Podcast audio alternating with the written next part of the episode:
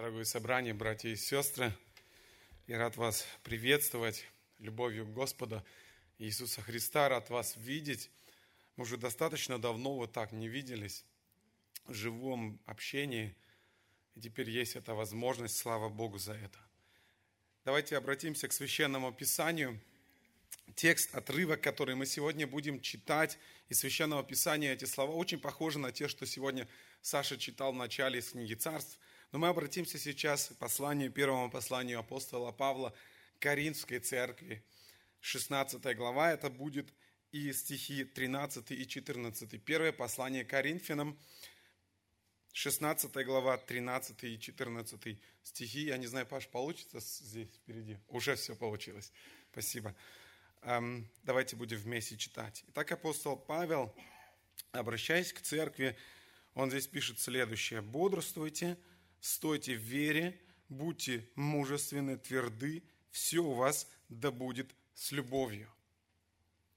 Давайте коротко вспомним эти пять повелений, которые апостол Павел здесь дает церкви. Бодрствуйте, стойте в вере, будьте мужественны, тверды, все у вас да будет с любовью. В каком контексте эти слова апостол пишет? Вы, конечно же, помните, что церковь в Коринфе это была церковь, в которой было огромное, огромное, огромное множество проблем, посмотрев на которые можно было бы по-человечески сказать, я ухожу, хлопнуть дверью и уйти отсюда. Потому что вспоминайте, что было в этой церкви.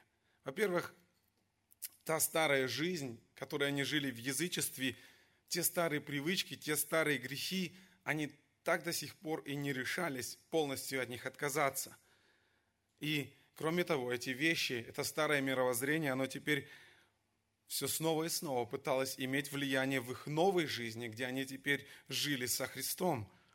И все это нарушало верность Господу, это нарушало дружбу друг с другом в церкви. То, что еще они делали, они ставили мудрость человеческую на место мудрости Божией, где должно было повелевать мудрости Божией, они подчинялись мудрости человеческой – они делились, как мы уже знаем, они были безнравственны, они судились друг с другом из-за материальных причин. Они, им было что делить, и они делили это в суде. Они извратили представление о браке и безбрачии. Они потворствовали своим прихотям. Они были безразличны к благополучию других. Это выражалось даже в вечере Господней, когда они, было все равно, останется другому что-то поесть или нет – они насыщались, напивались сами, и даже здесь они были безразличны к благополучию других. Они неправильно понимали и использовали свои духовные дары. Мы об этом подробно тоже читаем в этом послании. И что больше всего было страшно, апостол Павел их обличает в этом, что они не имели любви. И вот в этом контексте апостол Павел дает эти пять наставлений. И я уверен, что если мы будем сейчас смотреть на каждый из них в отдельности, мы увидим, что они точно так же могут быть полезными и для нас, могут быть поучительными, где-то, может быть, обличать нас, точно так же, как они имели силу и действие тогда, когда апостол Павел писал Каринской церкви, они точно так же могут сегодня быть очень действенными, влиятельными в нашей жизни. Как здесь уже не один раз говорилось с этого места, нам важно открывать свои сердца Слову Божьему для этого. Итак, апостол Павел пишет первое, он говорит, бодрствуйте. Бодрствуйте, слово очень хорошо нам знакомо, и мы представляем себе, в принципе, что это такое. Буквально, если посоветоваться со словарями, сказано, что бодрствовать означает следить, быть бдительным, быть настороже, и причем это приказ к постоянному действию, это нужно быть, делать постоянно. Вот эти вообще пять слов, которые апостол Павел говорит к церкви, здесь это похоже, некоторые из них похожи, знаете, на приказ, когда офицер говорит своему солдату, ты остаешься на посту, и я даю тебе вот этот приказ, слушай, бодрствуй, бодрствуй, будь внимателен, будь настороже, смотри, чтобы враг не застал тебя врасплох. Итак, Священное Писание нас предупреждает о многих вещах, где мы можем и должны бодрствовать, но сегодня мы коснемся только нескольких из них. Знаете, есть события, которые мы можем планировать, которым мы можем приготовиться, потому что знаем, что они обязательно будут, что они обязательно придут в нашей жизни – Ну, например, если я знаю, что недавно в июне месяце мне надо было ТЮВ проходить, машину на проверку э, отправлять, то я знаю, я готовлюсь к этому термину, я звоню по телефону, забиваю термин. Если мы знаем, что нам надо, например, у кого-то из нас день рождения, у близких, родных, мы готовимся к этому дню, мы приготавливаем подарок, мы еще что-то для этого делаем, покупаем, чтобы было что покушать, отпраздновать вместе и так далее. Если мы знаем, что мы едем в отпуск, мне нужен паспорт, если я еду за границу. Я готовлюсь к этому. Но есть моменты в нашей жизни, события, которые мы знаем, что они обязательно произойдут, только мы не знаем, когда это будет. И вот одно такое событие, о котором говорит Священное Писание, одно из самых важных, наверное, событий, это возвращение Иисуса Христа. Библия снова и снова напоминает нам об этом, о том, что это произойдет однажды, и это будет, обязательно будет. И в этой ситуации нам нужно не забывать, что есть две крайности. Я коротко просто о них скажу, мы уже наверняка слышали, что есть люди, которые пытаются высчитать дату, когда Иисус Христос придет. И всю свою жизнь или, может быть, все свои усилия только сюда и прикладывают, пытаются посчитать, когда же это произойдет, какого же это будет числа и месяца, и года. Но Иисус Христос нас предупреждает, мы читаем в Евангелии от Матфея, 24 главе, Он говорит четко, о днем, о дне же том и часе никто не знает, ни ангелы небесные, а только Отец мой один.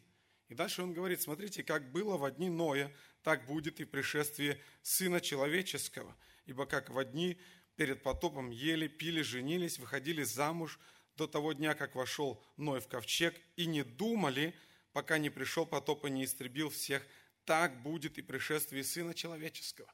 Иисус Христос говорит, что люди будут как тогда, так и сейчас жить своей привычной жизнью и ни о чем не задумываться о том, что это событие наступит, а именно о том, что Иисус Христос придет снова. Он придет за, на эту землю, придет за своей церковью. Он говорит, что люди об этом не будут задумываться. И поэтому он говорит, итак, бодрствуйте, потому что не знаете, в который час Господь ваш придет. Священное Писание говорит, что Иисус Христос придет, когда Евангелие будет проповедано всему миру. Но когда это будет, мы об этом не знаем. Поэтому Слово звучит к нам, нам нужно бодрствовать. Вторая крайность, в которую люди впадают здесь, ожидая пришествия Иисуса Христа, люди знают об этом событии, люди верят, что это обязательно когда-то произойдет, но проблема в том, что это событие, которое будет в будущем, оно по сути не влияет, не оказывает никакого влияния на нашу жизнь. Мы знаем, да, это будет когда-то, это произойдет когда-то в будущем, но где я, а где это будущее? Итак, это событие не влияет, по сути, фактически ни на что в нашей жизни. Поэтому, если мы прислушиваемся к Слову Божьему, если мы хотим быть послушными, нам нужно размышлять над тем, что это событие реально, и чтобы эта реальность этого события, оно стояло у нас перед глазами, чтобы оно имело отношение к повседневности, к нашим ценностям, к тому, что мы считаем за ценность, что есть главная ценность в нашей жизни. Как бы мы жили, если бы Иисус Христос, если бы мы знали, что Он придет завтра. Если бы Он завтра уже вернулся за своей церковью. Особенно если подумать в контексте предупреждение, которое Павел говорит Коринфянам, «Ибо не знаете или не знаете, что неправедное Царство Божие не наследует? Не обманывайтесь, ни блудники, ни волослужители, ни прелюбодеи, ни малаки, ни мужеложники, ни воры, ни лихаимцы, ни пьяницы, ни злоречивые, ни хищники. Царство Божие не наследует». Книга Откровения говорит, ничто нечистое не войдет туда. Помните, когда ученики просили Иисуса Христа, научи нас молиться, Господи. Помните, какой молитве Он научил их? Отче наш. Молитва, которую каждый из нас знает, или, может быть, почти каждый знает наизусть. Так вот, помните, какие там слова Иисус Христос говорит? «Да придет Царствие Твое». «Да придет Царствие Твое». Это значит, мы ожидаем, Господь, когда же Ты придешь, когда Царствие Твое наступит. Так вот, вопрос для нас с вами, каждому из нас – положа руку на сердце, каждый себя может спросить, если я произношу эти слова, что они значат в моей жизни? Действительно ли я говорю их искренне от всего сердца, или я говорю их просто потому, что они там есть? Священное Писание заканчивается словами книги Откровения, 22 глава, говорит следующее. «Свидетельствующее сие говорит, ей, гряду скоро, аминь, ей, гряди Господи Иисусе, благодать Господа нашего Иисуса Христа со всеми вами, аминь». Гряди Господи. Это должно быть в нашем сознании. Иисус Христос придет снова, поэтому Библия нас призывает, бодрствуйте, бодрствуйте, размышляя над этим – это не значит, что мы не можем заниматься своими привычными делами. Мы должны работать, мы должны учиться. Мы только что говорили, дети идут в школу, кто-то идет получать высшее образование, кто-то профессиональное и так далее. Нам семья, отпуск, это все нам нужно, это вся наша жизнь. Но за всем этим нам главное, важно не забывать. Помнить, что Иисус грядет, Иисус грядет, и Он придет снова. Еще один момент – о котором Священное Писание говорит, что нам нужно бодрствовать перед лицом сатаны. Апостол Петр пишет 1 Петра 5:8 «Трезвитесь, бодрствуйте, потому что противник ваш, дьявол, ходит, как рыкающий лев, ища кого поглотить, противостойте ему твердую веру». Петр пишет «трезвитесь». Трезвитесь, потому что, когда человек мыслит нетрезво, что происходит? Он не представляет себе реальность, какая она есть на самом деле. Поэтому он предупреждает и говорит, трезвитесь, иначе говоря, будьте бдительны и рассудительны, имейте четкое представление о реальности, которая перед вами. А Священное Писание говорит, что дьявол – это реальность, реальность, которая существует. Есть реальность, которая, знаете, которая непосредственно никакого влияния на нашу жизнь не оказывает. Например, такой факт, что ученые говорят, калибри – это единственная птица, которая может, быть, может летать назад, задом наперед. Это факт, реальный факт. Или, например, первая собака, которая побывала в космосе в 1957 году, она была своей породой лайка.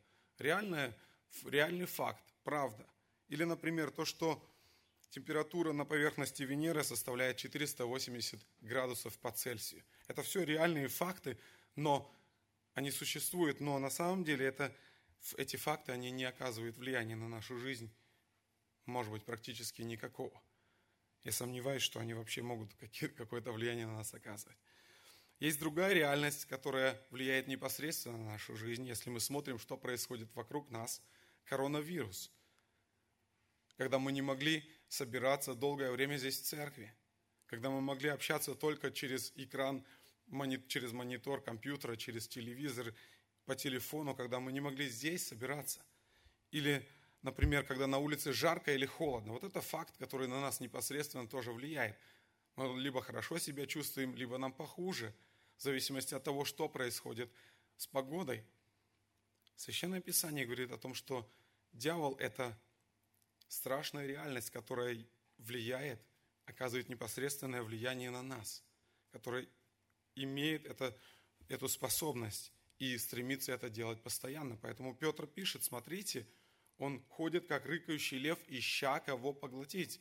Он говорит, что это происходит постоянно.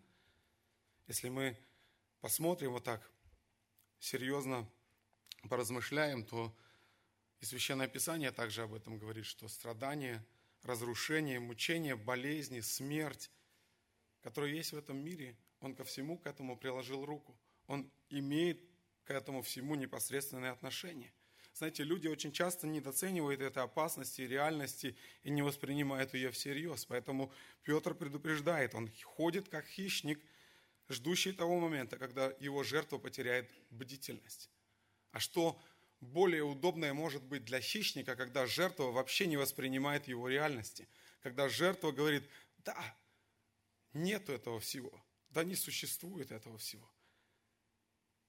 Таким образом, люди, не обращая внимания или игнорируя этот факт, они могут стать либо орудием, либо жертвой дьявола. Очень просто. Подумайте, каждый из нас имеет нормальные простые желания и стремления. Но Священное Писание предупреждает нас о том, что дьявол может превратить в похоть, в идола, в то, что мы будем поклоняться любое наше нормальное желание. Ну, возьмите, к примеру, желание нормально, красиво одеться. Да, нормальное желание выглядеть прилично. Но мы прекрасно понимаем, что дьявол может привести это желание к стремлению к тому, чтобы на нас все обращали внимание, чтобы мы лучше других выглядели. Или, например, множество других вещей, которые, других желаний, которые мы можем, которые у нас в жизни бывают, которые абсолютно нормальные. Стремление что-то хорошо сделать может превратиться в желание быть лучше других, чтобы потом, может быть, не говорить, но думать у себя в сердце, я делаю то и то лучше, чем он. Я не знаю, забиваю гвоздь лучше, чем он, или я пою лучше, чем он. Это тоже может быть. Нормальное желание что-то делать хорошо может перерасти в желание превозноситься над другими. Поэтому и здесь тоже Священное Писание говорит нам, бодрствуйте, бодрствуйте, потому что как рыкающий лев, ища кого поглотить. Здесь нам важно бодрствовать и помнить одну вещь, что с дьяволом мы справиться сами не сможем.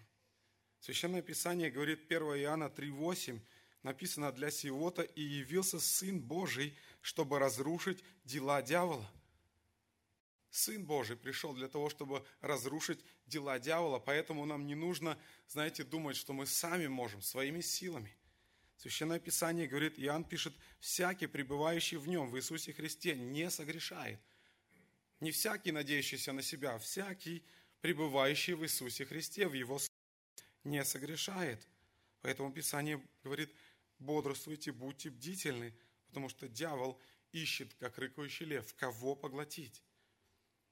Мы ничего не сможем своими силами против него, только Иисус разрушил власть дьявола. Еще один момент, о котором Священное Писание говорит, где надо бодрствовать, сказано «бодрствуйте и молитесь». Вспомним теперь историю, которая произошла с Иисусом Христом и его учениками, когда коротко перед его распятием, когда они были в Гефсиманском саду. Помните, Иисус Христос, написано в Матфея 26, 26 э, главе, написано с 40 и приходит Иисус к ученикам и находит их спящими и говорит Петру, так ли не могли вы в один час бодрствовать со мною? Бодрствуйте и молитесь, чтобы не впасть в искушение. Дух бодр, плоть же немощна. Бодрствуйте и молитесь. Мы теперь можем думать, что ну, это слово же относилось к ним, они же тогда были рядом с Иисусом Христом, и Он к ним обращался, бодрствуйте и молитесь. Но знаете, мы тоже можем не бодрствовать в молитве, мы тоже можем думать, где-то засыпать в молитве, мы тоже можем думать, знаете, от чего-то отвлечься, от того, что для нас может иметь опасность. Они не обращали внимания, что для них сейчас опасность не помолиться, знаете, эм, притупилась. Мы можем также думать, что ладно, пропущу сегодня молитву, я сильно устал. Ладно, не сделаю этого, сделаю потом. Но Иисус Христос говорит, бодрствуйте и молитесь. Почему? Потому что, когда возникает влечение, соблазн согрешить, мы можем найти помощь только в помощи, только в молитве и только в Слове Божьем. Мы не можем здесь рассчитывать на себя. Он говорит, бодрствуйте и молитесь, потому что Дух бодр, плоть же немощна. Так Слово Божье призывает нас молиться за себя, за свою духовную жизнь, за свою веру, молиться нас о братьях и сестрах, о церкви, о городе, о стране, в которой я живу, о правительстве этого мира и так далее. И вот, глядя на эту ситуацию, опять же, учениками, глядя на эту ситуацию, где он был, а где они были с Иисусом Христом рядом, они не бодрствовали. Положа руку на сердце, мы можем себя спросить, как у меня? Как у меня с этим? Бодрствую ли я? Или, может быть, я точно так же, как и они, засыпаю. Священное Писание говорит 1 Фессалоникийцам 5.17, несколько отрывков. «Постоянно молитесь». Колоссянам 4.2 «Неустанно, моли, «Неустанно молитесь, молясь, бодрствуйте и благодарите Бога». Ефесянам 6.18 «Всякую молитву и прошением молитесь во всякое время Духом и старайтесь о всем самом со всяким постоянством и молением о всех святых». Писание не дает здесь компромиссов, даже если мы можем сказать, у меня нет времени, прилети на молитвенное, потому что я на работе. У меня нет времени уделить этому достаточно времени в определенное время дня. Священное Писание. Молитесь во всякое время духом, где бы вы ни были. Я могу молиться, где бы я ни был. Итак, апостол Павел предупреждает нас, бодрствуйте. Четвертый момент, о котором Священное Писание говорит, где нам нужно бодрствовать, это быть на чеку перед опасностью ложных учений. Священное Писание, Новый Завет очень часто говорит о том, что у вас будут лжеучители, у вас будут ереси. Например, Петр пишет во втором послании, будут люди, которые отвергаются Иисуса Христа и сами навлекают на себя скорую погибель. Во втором послании Тимофею апостол Павел предупреждает, будет время, когда здравого учения принимать не будут, но по своим прихотям будут избирать себе учителей, которые льстили бы слуху. Иначе говоря, в церкви, в церкви среди верующих людей появятся те, кто перестанет принимать истины Священного Писания. Они будут искать себе учителей, которые льстят их слуху. Они будут искать того, чтобы услышать, что им приятно услышать, даже если это идет в разрез с Священным Писанием. К сожалению, такие ситуации возникают в церкви. К сожалению, у нас совсем недавно возникла такая ситуация в церкви, когда люди говорят, что ада не существует. Хотя Священное Писание ясно об этом говорит. Люди ищут учителей себе, которые льстят их слуху и которые говорят, что ад – это вымысел. К сожалению, так бывает. Поэтому апостол Павел говорит, бодрствуйте. Тимофею он пишет, будь бдителен во всем – Смотрите, что не соответствует Священному Писанию. Будьте на чеку. Сегодня, может быть, это повеление апостола Павла даже больше важно для нас в наше время, чем тогда. Возможно. Потому что сегодня, посмотрите, сколько есть источников. Разные книги, разные интернет-страницы, разные учителя, которые представляют себя служители Иисуса Христа. Но мы всегда должны быть внимательны и смотреть, соответствует ли то или другое Священному Писанию, не идет ли это в разрез со Священным Писанием. Если нам самим трудно разобраться, лучше обратиться к пастору, лучше спросить совета у братьев и сестер, которые хорошо в этом разбираются, которые хорошо знают, о чем идет речь. Следующее повеление апостол Павел говорит, будьте стойкими в вере. Он начинает с того, что бодрствуйте, будьте бдительны. Дальше второе, он говорит, будьте стойкими в вере. Здесь речь идет о истине, о истине Евангелия. Апостол Павел говорит, смотрите, стойте в этом. Будьте стойкими в вере. Это то, о чем он говорил уже в 15 главе, где сказано, напоминаю вам, братья Евангелия, которое я благовествовал вам, которые вы и приняли, в котором и утвердились, которым и спасаетесь, ибо я первоначально преподал вам, что и сам принял, то есть, что Христос умер за грехи наши по Писанию. А в послании к Галатам, если вы помните, он пишет подобные слова, но еще и добавляет здесь, «Ну, если бы даже мы или ангел с неба стали благовествовать вам не то, что мы благовествовали вам, да будет анафема. Он говорит, если кто-то вам говорит другое, что отличается от того, что сказано в Евангелии, пусть будут прокляты такие проповедники – Павел говорил филиппийцам, что он ожидал о них, что вы стоите в одном духе, подвязаясь единодушно за веру евангельскую.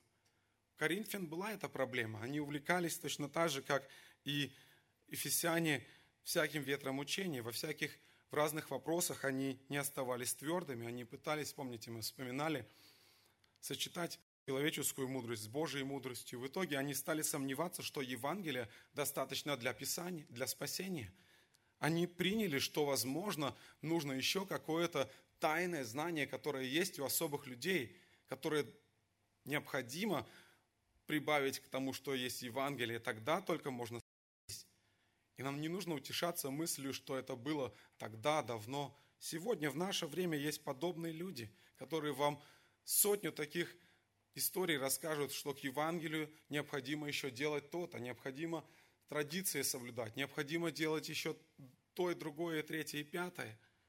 Написание говорит, что смотрите, Павел говорит, смотрите, эта опасность существует, что будут ложные учителя, которые будут предлагать вам то, что о чем не сказано в Священном Писании, будут вводить вас в заблуждение.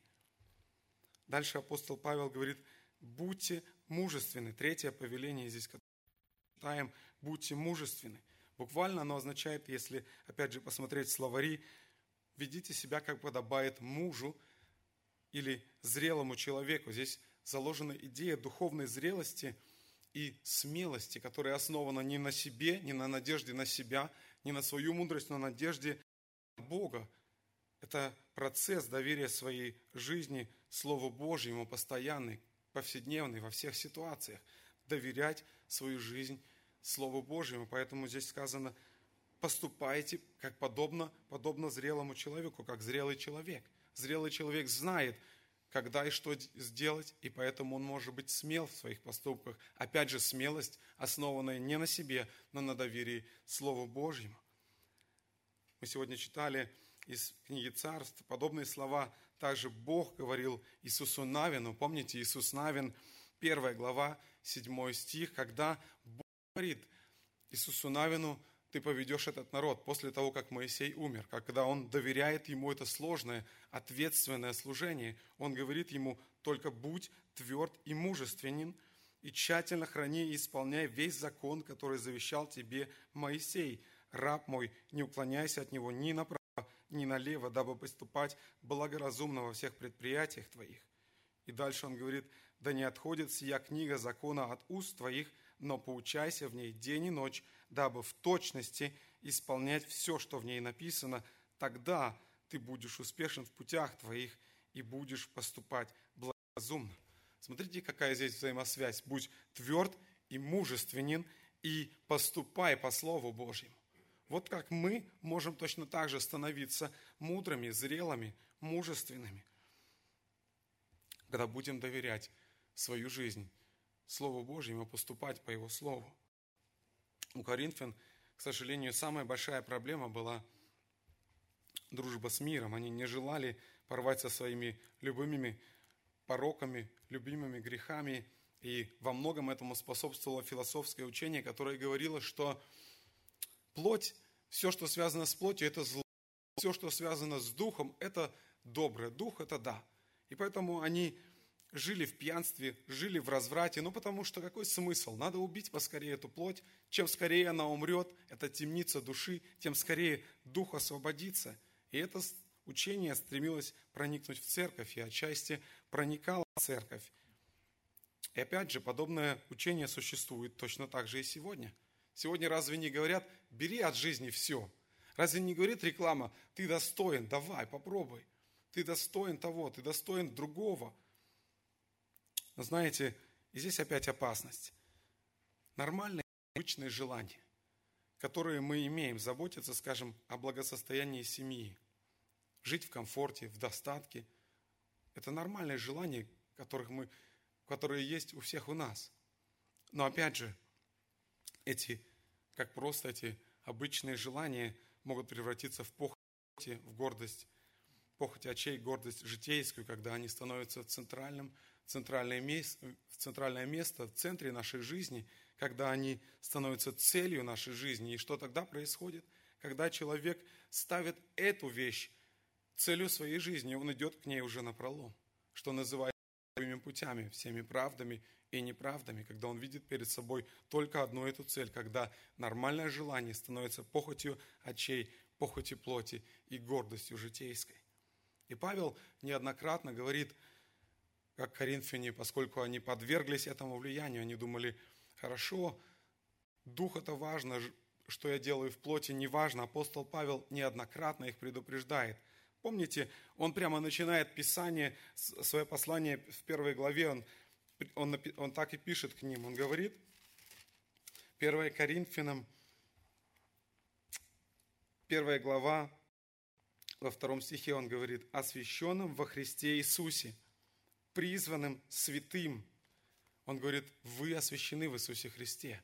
И вы призваны к такой жизни, чтобы отделяться от этого мира, чтобы не поступать, как этот мир, чтобы не жить по похоти плоти, по похоти очей, по гордости житейской.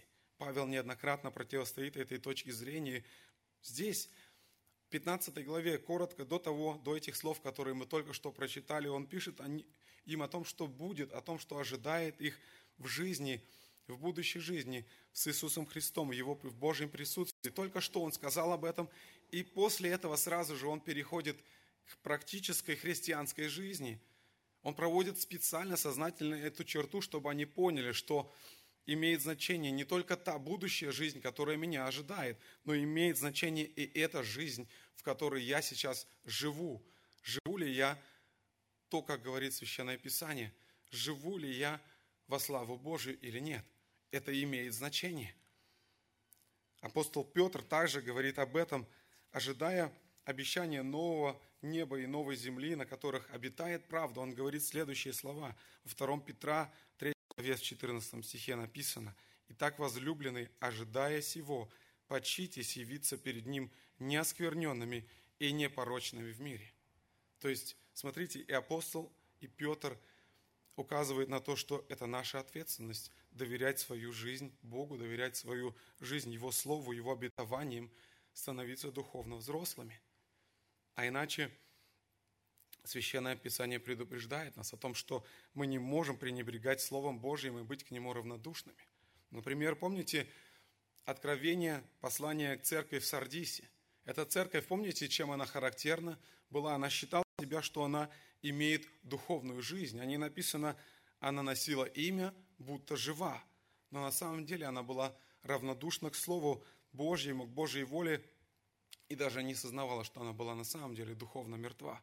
Почему? Потому что, смотрите, Иисус Христос обращается к этой церкви, Откровение 3 глава с 1 стиха, и говорит, «Бодрствуй, сказал этой церкви Господь, ибо я не нахожу, чтобы дела твои были совершенны пред Богом моим». Они не соответствуют Божьему Слову. Вспомни, что ты принял и слышал, и храни, и покайся.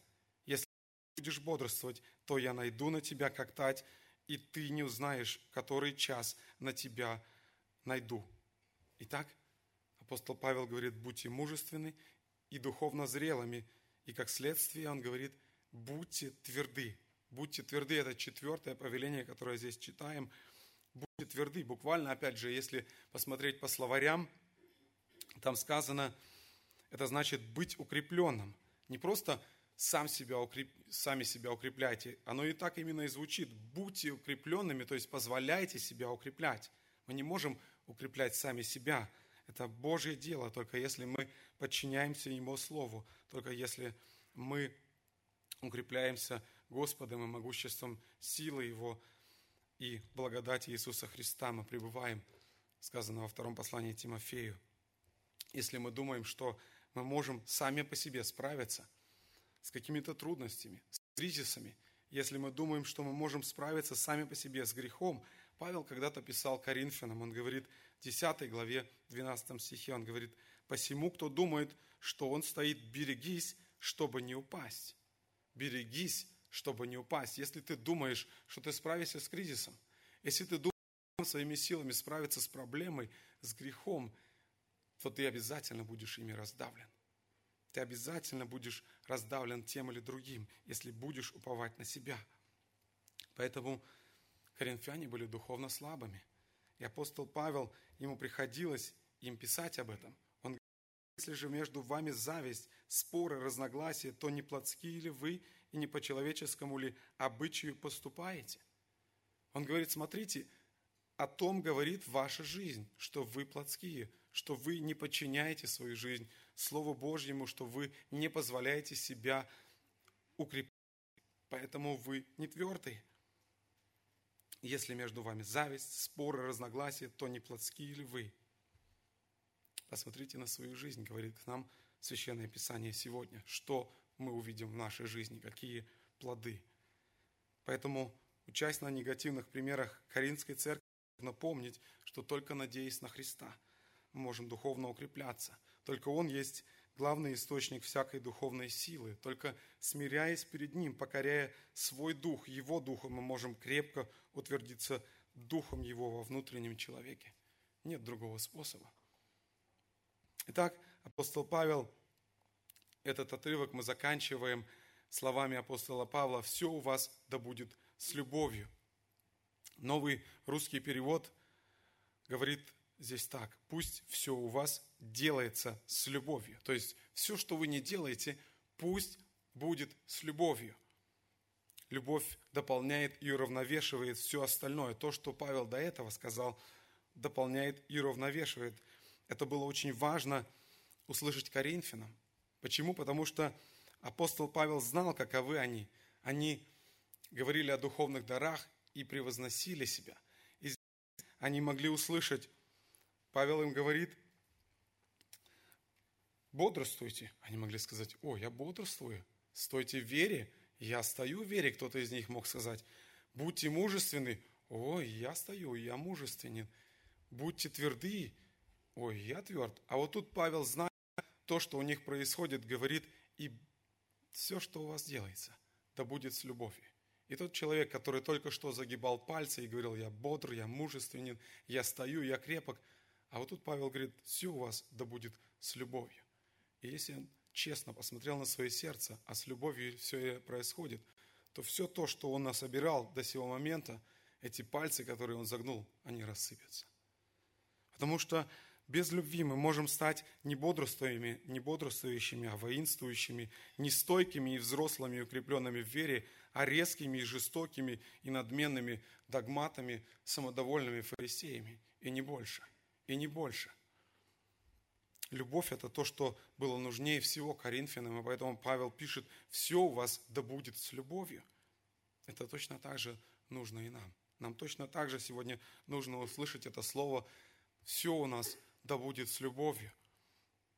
Они упустили из вида, что любовь терпелива, добра, что она не завидует, не хвалится, не гордится, не может быть грубой, что она не ищет выгоды себе, что она не вспыльчива, не помнит зла, не радуется неправде, но радуется истине, что она все покрывает, всему верит, всегда надеется, переносит. Все у вас да будет с любовью. Апостол Петр также пишет об этом и говорит, более же всего имейте усердную любовь друг к другу, потому что любовь покрывает множество грехов. А Иоанн как бы говорит, другими словами, проверяйте себя. Иоанн, 1 Иоанна, 4 глава, написано, возлюбленные, будем любить друг друга, потому что любовь от Бога, и всякий любящий рожден от Бога и знает Бога. Аминь. Давайте сейчас встанем для молитвы. Если кто-то желает